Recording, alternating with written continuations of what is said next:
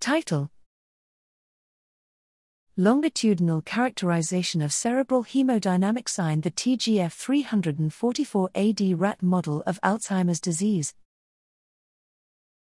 Abstract Alzheimer's disease AD is a global healthcare crisis.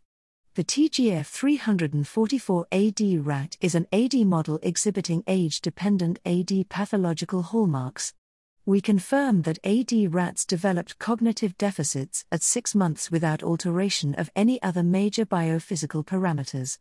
We longitudinally characterized cerebral hemodynamics in AD rats at 3, 4, 6, and 14 months.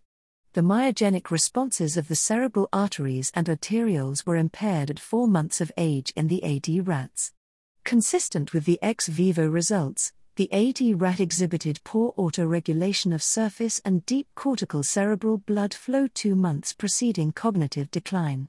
The dysfunction of cerebral hemodynamics in AD is exacerbated with age associated with reduced cerebral perfusion. Further, abolished cell contractility contributes to cerebral hemodynamics imbalance in AD.